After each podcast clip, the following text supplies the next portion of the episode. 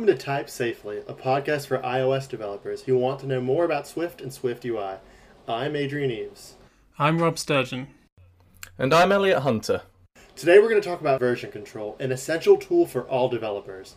It doesn't matter what kind of software you build or how experienced a developer you are. You need to be able to undo your mistakes. Version control also allows developers all over the world to collaborate, as an unlimited number of branches can be created for different features, and those branches can be merged back together into the release version. Before we get into it any further, I'll introduce our guest by explaining how we met. In the UK, you choose your university major before you go there, and there are no distribution requirements. All of the modules are the same for everyone who chooses the same degree course, and me and Elliot both chose computer science for games. So we were all in the same classes for the first two years of our degree, writing C and C Sharp console applications, as well as using C Sharp to make 3D Unity games. We actually started with GameMaker in our first year, which was a block based coding system that seemed harder to use than actual code. So, in between our pause, I'm just going to say I also hated GameMaker. yeah, it's real shit. I mean, we, we didn't we didn't even have the latest version. I think the latest version might have been better, but we were stuck on like 1.4 or some shit. It was See, absolute shit. That's the funny thing because the guy, one of the guys on our faculty, was one of the people who made it and wrote books on it. What? He made it? I thought he just made books for it. Yeah, he was like one of the main people who was responsible for it. That was one of the reasons why we didn't talk too much shit about Game Maker because he'd like wander in and we were like, "Oh yeah, he wrote the book on it." No wonder we were doing GameMaker. And I was wondering why they even bothered to teach it to us because it seemed so fucking pointless. Anyway, after our first two years, our course had an industrial placement year. I got a job as an app developer at the educational publisher Twinkl, working on their Android and iOS apps. Elliot got a job as a full stack engineer at Servelec, working on interfaces for huge NHS hospital databases. The company I work for has a very small app team, so our repos don't have a lot of people working on them at any given time. Elliot has worked as part of a much larger team using multiple types of version control, so that's why I thought he'd make a great guest for this episode. Welcome to the podcast, Elliot. Oh, thanks for having me. We are so happy to have you as a guest on the podcast, but first, our traditional interview lightning round. And everyone is free to answer. What is your favorite video game? Oh, God, that's really hard. Um, I suppose a game that I've sunk a ridiculous amount of hours into is probably Divinity 2 Original Sin. I really love the turn based tactical kind of aspect of games, and the story behind it is amazing. Uh, I'd say for me, uh, I always say the the original Deus Ex game from the year 2000. Um, I heard someone at work talking about the like new I guess it's not yet a trilogy, but the two games, the like the new Deus Ex games, and uh, I heard them refer to Human Revolution as the original Deus Ex, and I got irrationally like angry about that. I didn't say anything, but I was like, "That's not the original." but yeah, it's it's a great game. Did it come out on PS1 or something back in the day? The original, I think it was just PC originally, and then it was ported to PS2 um, but by the time it was on PS2, people were already saying, well, they had to cut down the graphics a bit, I think, but people were saying the graphics weren't great. Because, like, by that time it had been out for a while, so. I mean, I don't think the graphics were, like, cutting edge necessarily when it first came out. It was mostly just really good art style and really good writing is the main yeah. thing. Really I was always going to say it was the aesthetic of the Deus Ex genre yeah. that kind of made it stand out. It's It was, like, the first time I think that I felt really immersed in, like, a sci fi world where like even though you didn't sort of see everything of the world, you kind of just you could you could imagine that the world was real, sort of thing. And at that at that time, when I was like eight years old, that was quite a big thing. So a game that I'm really enamored with lately is Celeste by Matt Makes Games. It's just so incredible. They take that uh that 2D pixelated aesthetic and just push it to its limits, but also it's so meaningful that narrative. I don't want to like spoil it for anyone who hasn't played it, but it's just very personal and it's really neat how they take it from A to B the way that they do. What happens in it? So it's it puts an emphasis on mental health and through the lens of the protagonist Madeline, it's just really cool how the game represents those themes in every corner you look. What platforms is it on? I think it's on all the major platforms. It's pretty cool. I should probably look into that. I think I've seen adverts for it on YouTube and stuff like that. I think it's on sale for the Switch. Like best two dollars I ever spent. Chocolate or vanilla? Oh, vanilla all day, every day. Uh, Rob can probably attest that there have been plenty of times where I like the idea of a sweet thing, and I'll have a bite, and then Rob has a free dessert. yeah, I mean, I thought you were going to say that you. I thought you were going to say that you definitely know that mine would be chocolate because. Oh yeah, that's blatantly. I obvious. basically, I always get the dessert that is like a combined, like a combination of different chocolates, but it's all chocolate. It's just chocolate and chocolate and chocolate. I'm kind of obsessed with it. So vanilla is like, yeah, not appealing in the slightest. Oh, yeah, it's a lot of one way. the desserts you eat look like a one way ticket to the hospital sometimes. Yeah, it feels like it too. So. I think I'm gonna have to go with swirl, just because I just like when I get like. You can't go with You, swirl. you give two That is options, absolute and then cop-out. you. All can't right, say fine, this fine, or fine, that and then okay, I would okay. combine I'm gonna them. go with vanilla then because I only sometimes like chocolate, but I did just want to have the option to have chocolate too if I if if I wanted it. You could have re- you literally could have written the question. All right, all right, okay. I'd pick vanilla because I only want chocolate a handful of times, and if I had to have a default, it would have to be vanilla. Would you rather write all of your code on the same line or learn COBOL? I would rather learn COBOL. There's something really disheartening and stressful about seeing people write an entire program or method or anything all on one line, and it's almost impossible to read. So I might as well learn something that I don't know how to use, because I'll at least understand it once I've laid it out. oh god, that made my heart rate triple. I don't remember which one COBOL is. is that the one that all the like im- unemployment databases are on, or is that a different one? Yeah, that that's it. It's it's an ancient relic. I I was really interested in like when it became clear that they were like desperate for people who know it. I was like thinking I would, it'd be cool to make like an app that teaches you it, and I like had a look at it and stuff, and I was just like, old old programming languages. I don't even like modern programming languages that aren't like Swift.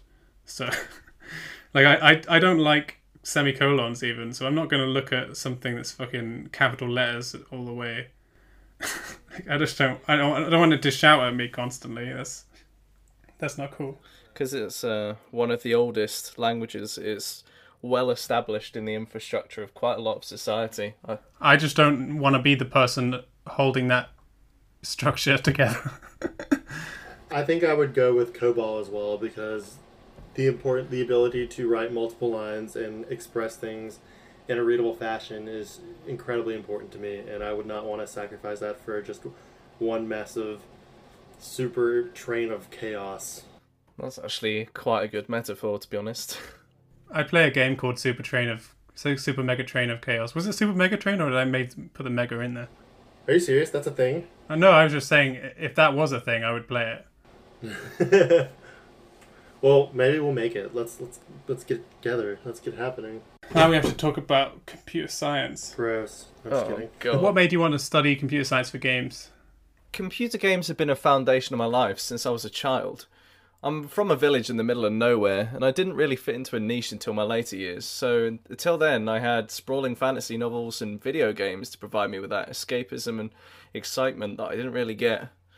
I always loved losing myself in a story and seeing a world full of well fleshed out characters, beautiful locations, and compelling plots and everything like that. Those are the same reasons why I love D&D so much, well, Dungeons and Dragons.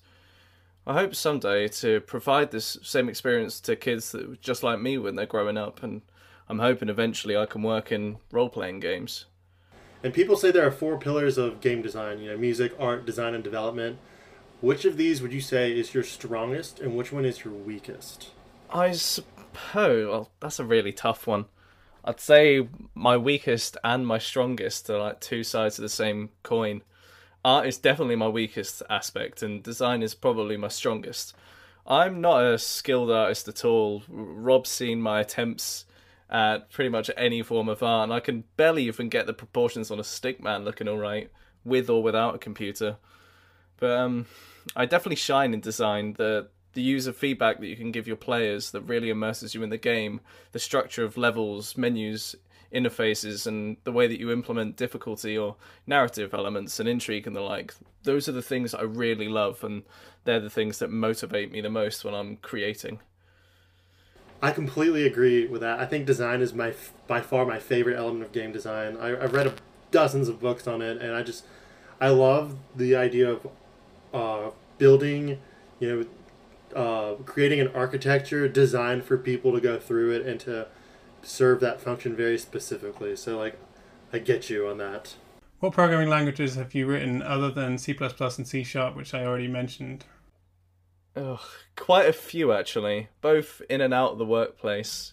You tend to find when you work as well, when you work on web apps and things like that, that you have to learn a lot of different technologies based upon the code base that you're on and all of the different methods that you have to use. So just to list them, I've used straight up Visual Basic and the latest one VB6. I've used Standard C.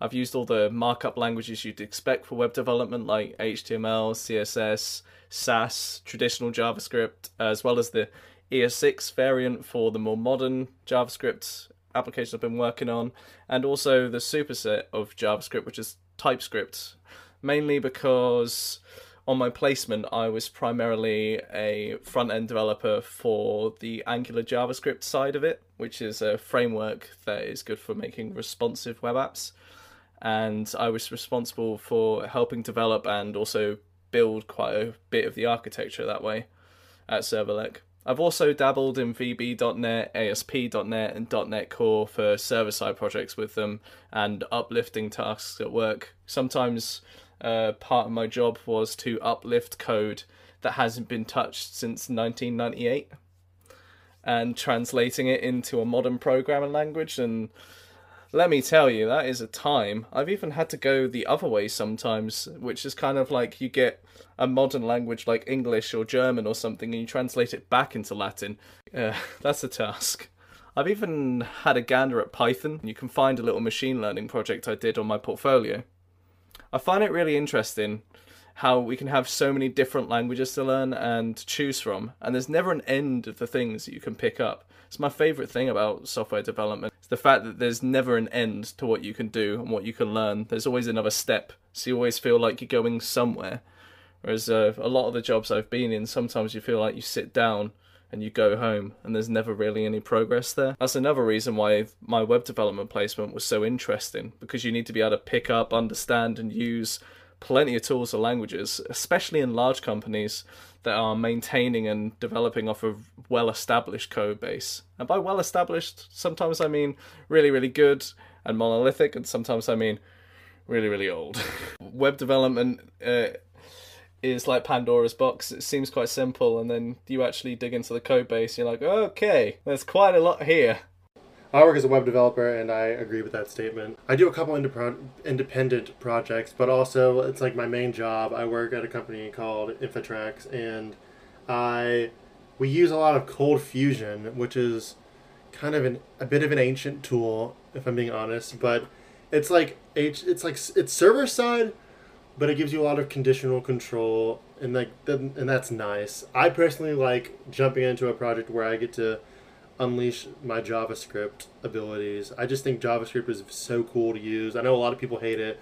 I hate it too at the appropriate times, but I just I like approaching problems with that tool set. Oh yeah, definitely. JavaScript is always a love-hate relationship because it's so powerful, but it's very much like a cat something's wrong with it and it starts smacking stuff onto the floor and you just shout at it like what's wrong? What's wrong with you? And it'll walk off and not tell you. And you have to chase it and chase it and chase it until you find it yourself. It doesn't give them you the most feedback. Agreed 100% the, the sad thing is there's so there's so many people in the industry and it's so competitive but unfortunately the nature of the industry of constantly having to learn and improve and change your tool set and compete with everyone else, you can end up adopting quite a fatalistic view of what you do because it does feel constantly that you're on the grindstone. Whereas in a lot of industries, you can get yourself to a standard and learn it, and then you're okay.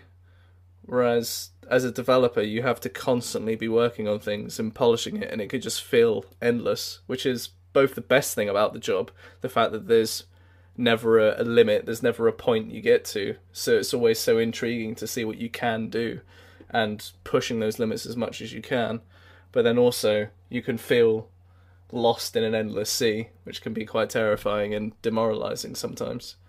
I feel like I recognize a lot of that in myself too. So I know you said that you like design. Do you like writing in games too? Like, do you like creating the narrative experience to give to these players? Oh yeah, it's something I really enjoy. Um, I do quite a lot of Dungeons and Dragons in my spare time at the moment. I run four different campaigns and I play in a couple, and that involves a huge amount of narrative skill and the ability to weave stories together because people provide you their characters and plot lines and you need to create a narrative around them an overarching environment. You have to build the world you have to build the towns and the characters and everything that makes sense. And really read the room and make sure that they're still interested and they're enjoying it. And it's not too predictable but they can at least follow it along well enough that they can progress with the story. You know like signposting in a role-playing game you don't want it to be really obvious what they're doing, but you don't also want them to be wandering around not having a clue. Yeah, uh, as a as someone who DMs, I totally agree with you. When I first started DMing, I had a little bit of anxiety over if people were enjoying it. I would almost break it and be like, "Hey, how's how are we doing?" You know, and then I've kind of got a lot more comfortable with it. And like you said, it depends on reading the room. I feel like I should ask for some of our newer listeners, what's the big deal with version control? Why should people care? And what is your Git process and what does that workflow look like? I suppose I can explain it in a situation that's completely different from a, a technical background. So imagine version control is a recipe you've been working on. You had like a bit of garlic here, a bit of salt, and like a dash of chili or something, and then before you know it, you've added way too much chili, and then it's just too spicy and you can't eat it. It's disgusting. But then imagine you could take perfectly preserved snapshots of every single stage between your tastings in the recipe with succinct comments explaining why you did what you did, with a list of the changes you've made, things you removed or added, and why. It'd be so much easier to make a delicious dish every time, right? That's the power it provides you, really. You can experiment safely without risking the project to roll back the code to a working state and then move in a new direction if things go wrong, or reverse engineer why it's broken. Uh, Rob can probably attest that I've had to do that quite a few times at university. I was just thinking that like I really want to I really want someone to make this app where you have version control for recipes. It'd be handy, wouldn't it? I just got sidetracked by that whole metaphor. It's really good. I don't know. I, I suppose the main reason I use metaphors to explain a lot of technical topics is I came from a background where I don't even have a GCSE in IT. So I had to relate all of this technical knowledge that was being thrust my way and I was absorbing and actively learning in a way that wasn't technically versed at all because I didn't have that background. I've had to pick it all up as I've gone along. The main thing about version control really is it makes collaboration so much easier. You can have separate repos for every developer and it speeds up the productivity so much and you can branch off your work to separate features and you merge them together to like have one cohesive master. It's really satisfying when you see all those different branches from everyone merge into like one complete project that you can release. I suppose my advice for someone who feels like they genuinely shy away from Git and version control in general is try the free GUI Git options out there GitHub has their in-house one, of course. Uh, is it GitHub Desktop? It is GitHub Desktop, and it's pretty much the worst one I've yeah, tried. but it's still it's still pretty good compared to not having version control. What I what, what I love about it is just like how tightly integrated it is with GitHub. Um, I was telling Adrian the other day that like a lot of the time when I want to create a GitHub repo, I just tell GitHub Desktop to open a folder, and then it says like there's already files in this folder. Are you sure you don't want to create a repo? And I say, yes, create a repo. And that's just how I like create my GitHub repo, and then you can just publish it immediately. And mm. then I just dispense with GitHub Desktop entirely and use a different UI. But I just, when you try to use a different UI, sometimes like it might not work properly with the whole creation of the remote on the GitHub side. So you can kind of trust that like a first party thing like GitHub will yeah, yeah. know how to create its own remote, and then you from that point you just yeah you don't need it so much anymore. Yeah. The other ones that I personally quite enjoy are Git extensions and Git Kraken. Git extensions is a really, really stripped back, like minimalist one, but it's really easy to follow and all of the UI is really simple to navigate. And Git Kraken is good just because it provides such a good visualization of everything, especially if you're someone who collaborates with quite a few different people or you use Git Flow where you have different feature branches and a master and a development branch. It really allows you to visualize what everyone's working on every time. How did you find Git Kraken? I found it really. I found it to be Oh, the best I, one. me- I meant like where did you find it? Oh, I've. Um, well, honestly, I found it out from one of the developers at Servelec. He bought himself a premium subscription because he'd gotten used to using it for his personal projects, and the company sponsored him to get a subscription so he could use it at work. You don't really, I don't know what the subscription is that good for, but we get like a free pro thing anyway as students, right? Oh, do we? Yeah, we do. Yeah, the GitHub student thing. Have you paid for it? Because Oh no, I haven't paid for I it. was I, gonna- used I the was free gonna say. version. yeah, you can get the pro version. I don't know actually what's the difference, but it's it's nice to know that you won't be restricted. But yeah, I would definitely say if you're worried about using version control or you're shying away from it, then you really need to find a GUI. Yeah, They all pretty much do the same thing, so just find one that you like the look of and that seems to make sense to you. And the main thing is they just abstract away a lot of the complicated stuff. If you want, you never have to interact with a console at all, and you still have all the power the version control grants right at your fingertips. yeah. I, I the reason I was asking where you uh, where you found it from is that I couldn't remember whether I'd recommended it to you or not. But I recommended it to Adrian, and I got Adrian using it, and I was kind of wondering if I'd got both of you using it, which would be funny. Um, but I, yeah, it's, it's the thing I love the most. Um, I think, I think I went straight from GitHub Desktop to SourceTree, which is the Bitbucket one, and that's what we use at work. And now that I've gone back to the office today, uh, I'm back on my computer using SourceTree, and like basically, I, I wanted to get GitKraken downloaded, but it was kind of necessary for me to like get used to what everyone else was using. Um, but SourceTree, you know, it has has all of the features. It just it's kind of like Windows compared to a Mac. It's like it technically can do what you want it to, but it's just not fun. It's not cool. it's, it's just a, a workhorse that will do the thing, but you won't look cool doing it.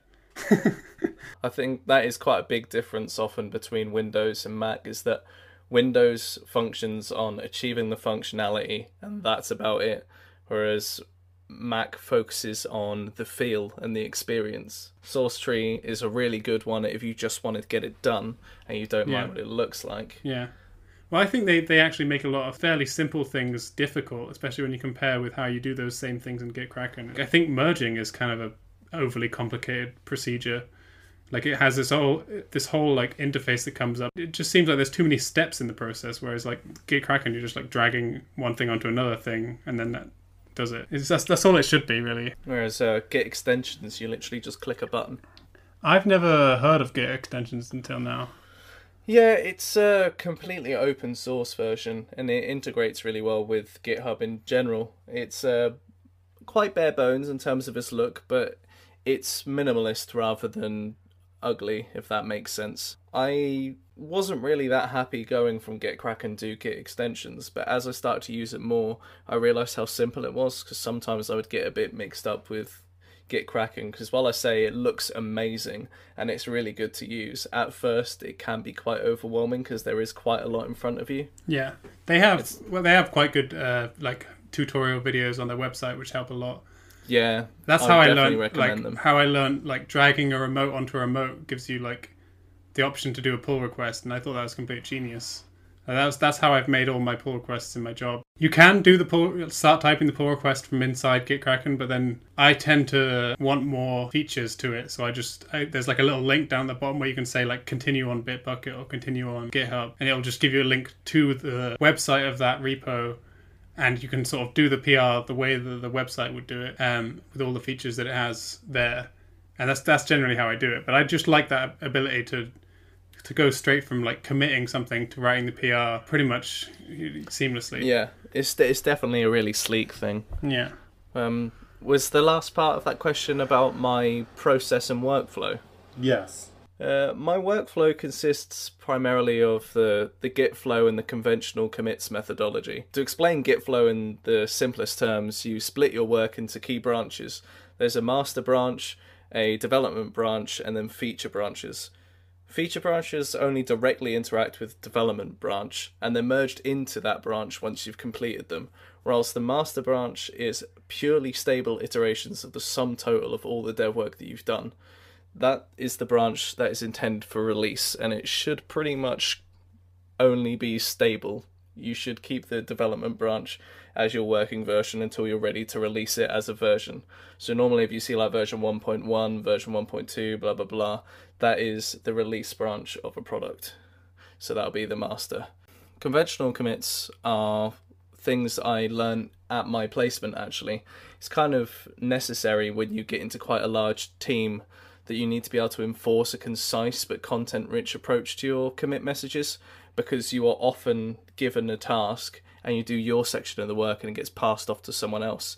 So if it isn't clear what you've done and they don't know why you've done it, often you're just creating redundancies because people are repeating the same work over and over again or undoing work that you've done because they don't know what it does. So it's safer for them to get rid of it and then create their own solutions. So you could end up having three people repeat the exact same work for no reason. That sounds familiar. yeah. But uh, it's it's pretty simple once you get into the hang of it, though. A typical conventional commit structure just follows the format of like refactor x lazy loads the data to speed your page load, and then your branch name, so people know the feature, they know who made it, they know what kind of thing you did. So refactor in this case, what you've changed and why, and that simple summary of the kind of change specifics and the feature it relates to is something that I really like, and it helps when you're collaborating in a huge team because you might not have access to them. It might be a pain if you're working on a team of an entire floor of developers if they have to go track you down and go, why exactly did you make these changes on this line or this line? I'm not sure how I found conventional commits, but um, I started using it just kind of voluntarily because, like, I found that I was doing a lot of commits where my message was like fixed a bug that caused blah blah blah. And I was always saying like fixed a bug that does this, fixed a bug and like you're kind of wasting time and like the the message is supposed to be less than like 60 characters or something. Oh yeah. on the first line at least. And so um, for me, what I do is like I'll do fix or like refactor or something, but then it has like an optional scope in brackets after so I'll say like fix, and then in the brackets it'll be like the class name or sometimes the method name if it's like a massive method, but usually it's just the class name. But it kind of that kind of helps me like if I'm uh, committing multiple files, it's kind of useful to be able to say like here is like sent the central thing that I feel like was the main thing that changed, the thing that ties up the whole concept of what it is. Yeah, definitely, and that's actually a huge thing. It's a little benefit that they don't really emphasize that much, but when you are following conventional commits, it really encourages you to keep only the development that's related to what you're working on in the branch itself. Because, I mean, we've all had a situation where you fall into a hole because you found a loose thread in the code of like a little bug that no one seems to have noticed yet and you just unpick it and then you find loads of things. You're like i'm going to fix everything in one branch! And like three changes becomes like 50 changes on like 30 files and none of it is relevant to what you were originally working on having a mega branch that will never end is the most frustrating thing because it ends up almost going all the way back to not using version control anymore. Trying to do all that new stuff, you'll mess a lot of stuff up, and then you'll be like, "Well, I can't commit now because I fucked everything up. I need to like actually wait until I've fixed everything and then commit." But then, like by then, you've done so many changes that it's like this is not version control anymore. Really, it's just like saving something. Oh, definitely and that's why I love it so much because it encourages you to only work on the thing that you originally stated because it doesn't make sense otherwise. When I first started my job, I would do everything on one branch because I didn't want to create multiple branches because I thought that was kind of a messy thing to do, like a chaotic thing to do, to have a billion branches doing different tiny things. And then what I realized over time is that actually the mega branch is the bad thing, and having the tiny branches that do one thing and go back in and get merged almost immediately is what you want. You don't want it to be all organized on one branch because then you're not really separating things in your mind. And it might not even matter for the project, but like just in your mind, you need to be able to separate what you're doing into different categories, basically, I think. I've only used Git, so what is it like to use SVN? Honestly, I'm not a huge fan of SVN, really. But a big portion of that could be perhaps because I'm not as comfortable with it. I started learning with Git, and that's my main experience. And to be honest, at the level I am as a developer, as you know, a junior level, I don't see a lot of the benefits of SVN. The the way that they differ mainly is the structure. SVN is a one centralized server repo, whereas Git is a distributed version control method. So that has like multiple repos, a centralized server, and then you can also get local repos. SVN being the way it is allows managers and other top level employees to have a huge amount of control about what goes in, and it feels more stable because only a few people can actually directly contribute to it. And a lot of that stuff comes straight out of the box, you don't need to add it in. But I, I feel a lot of this functionality has now been added to Git. You just have to learn how to do it. So you know they've you've got pull requests now. You can have custom linters that prevent people from doing certain things, and it enforces coding standards. So I think in a lot of ways Git has caught up to it. I personally find the main difference that I noticed on a day to day is just how much older SVN is in both looks and how it feels. I found it a lot less intuitive to get to grips with, but it's a lot faster to use when you actually do albeit it's a bit clunky. You also find as less people have the ability to manage or contribute directly to the repo, less people have ownership, and therefore there's less incentive to actually learn how to use it. Well, I mean, aside from what you need to do to pass it on to the next person who actually handles all of the process. You can really tell that Git has had a lot more recent attention. It shows with like their more up to date GUI programs and just general quality of life features that make it so much more appealing. So you tend to find in industry that a lot of newer companies or smaller companies use Git, and when you see SVN, it's because you're working on a monolithic code base that has quite a lot of legacy languages or a company that's been around for quite some time. Rob has exposed me to the true force behind Git in a project he's been helping with, with an app that we're working on called Groundly. What, in your opinion, is your favorite Git feature? My favorite feature isn't specifically Git, but I absolutely love pull requests as their functionality. It's just the remote peer review process that could be done anywhere, anytime without having to check out the branch. I mean, a funny story that I had is I got an email at half two in the morning because one of the developers who was a peer review on my branch had been woken up by his kid and decided to look at my code. So naturally, a few of the comments were quite grumpy.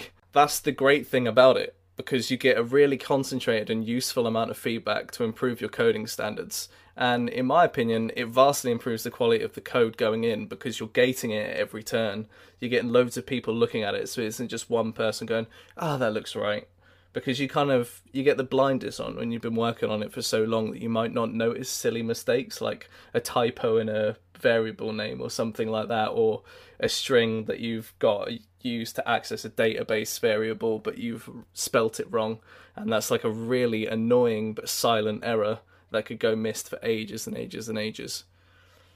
And it's really nice to get all that feedback on your work, and you also get to see how other people respond to solving similar problems and their own personal coding style. Because when you review other people's code, you can have a look at how they solve things, and that's a really good way to improve your skills as well. I always think being exposed to code and potentially learning new ways to do or perhaps things not to do sometimes is always a good thing. And it also holds everyone accountable because it's all visible. And I think that's definitely a powerful feature in and of itself because there are plenty of people who want to cut corners. You mentioned patches once as a way to share code between developers. What's the difference between patching and just pushing code to a repo? Well, I mean, the functional difference is very little. Uh, technically, a push commit is essentially a patch in what it does. A patch file is essentially just a file that contains the difference between two versions of one or multiple files. The main time you use a patch, though, are when you or the person you're sending it to don't have access to the branch in question that they want to apply the change to. For example, they want to apply a change to a config file that everyone has locally, but it's not going to be shipped on the production code, so it's not in the repo. So what they do is they just email you the patch file out, and it's simply just a right click on the file and it'll apply the change. I'm going to be 100% honest right now and admit that I've made some pretty messy errors in Git, in regards to merge conflicts and you know the occasional accidental wiping out changes. What is your advice for handling moments like these? Because I could really use some good some good stuff. All right, panic and pray to your god if you have one. Honestly, it happens all the time to everyone in the industry, so you just got to accept it as that fact. It's no reflection on your skills as a developer at all. I mean, I remember one time I was working late at the office and I saw a senior dev that just went silent for ages and then just slammed his keyboard and went, Why? Why? And it's because he'd accidentally merged an old version in and just wiped out like the entire day worth of work. So, um, I suppose the only way you could really work around it is uh, my advice commit little and often so that if you have to revert, you don't lose everything and to really compare the changes in your merge conflict carefully. I'd advise using one built into an IDE, like Visual Studio Code, because you can get it side by side and it's really visually accessible. And I find that tool personally to be excellent when you're reserving conflicts.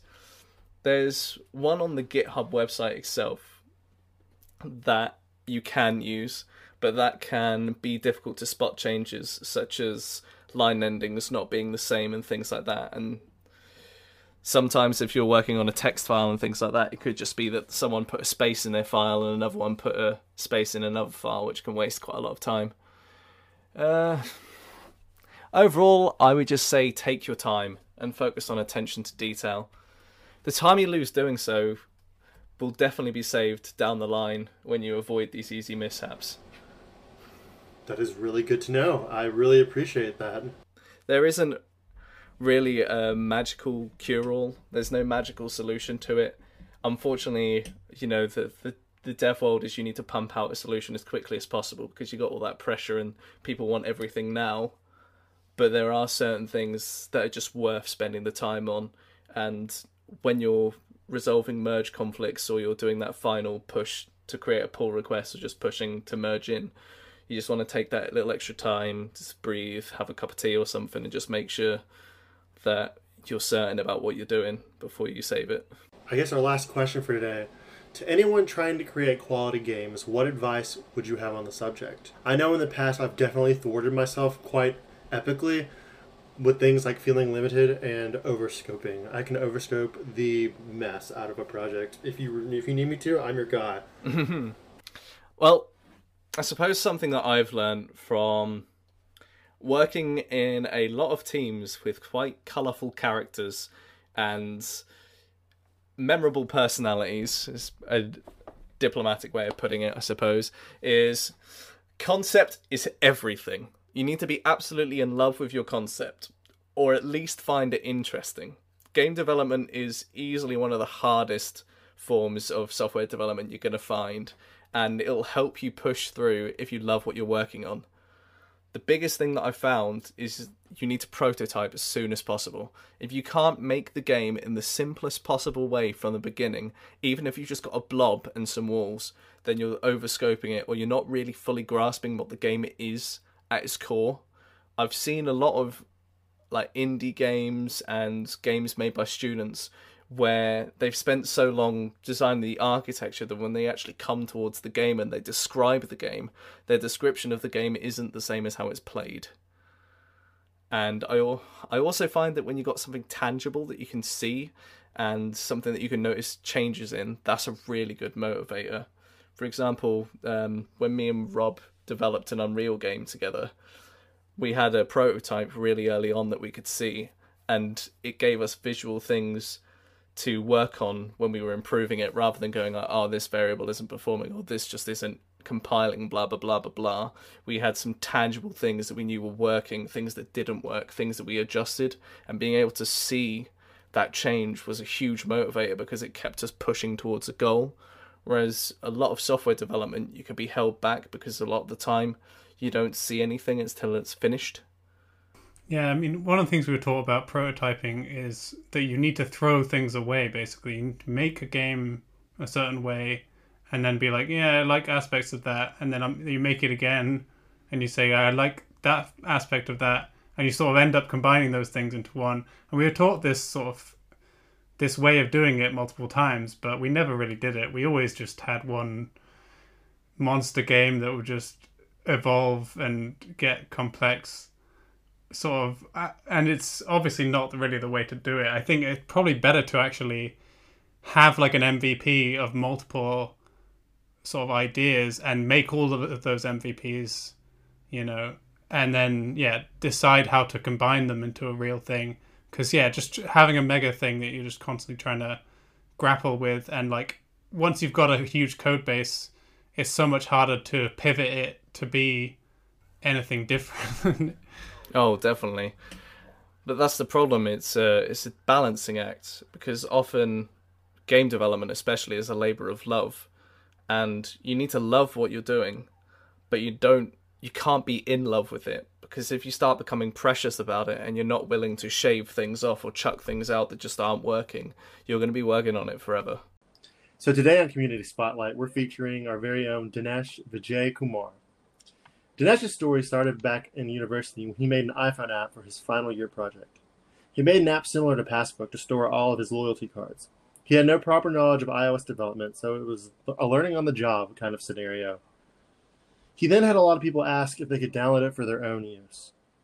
Seeing people use something that he built was really rewarding, and he just knew that he wanted more of that. So he decided he knew then that's where his career was going to go. Dinesh considers himself lucky that he's in a career where he enjoys it so much that he doesn't think of it so much as a job. He loves the community aspect of our work and the fact that you're never alone or you should feel like it. There's always more you can learn from someone else or just discussions with your peers. In Dinesh's words.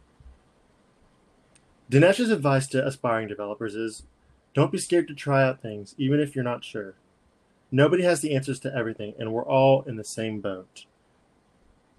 Dinesh has created an app on GitHub that hosts a lot of the new SwiftUI features. So we highly recommend you visiting the link in the show notes if you're interested. Well, it's been fun, and thank you for joining us. And remember, type, type safely. safely.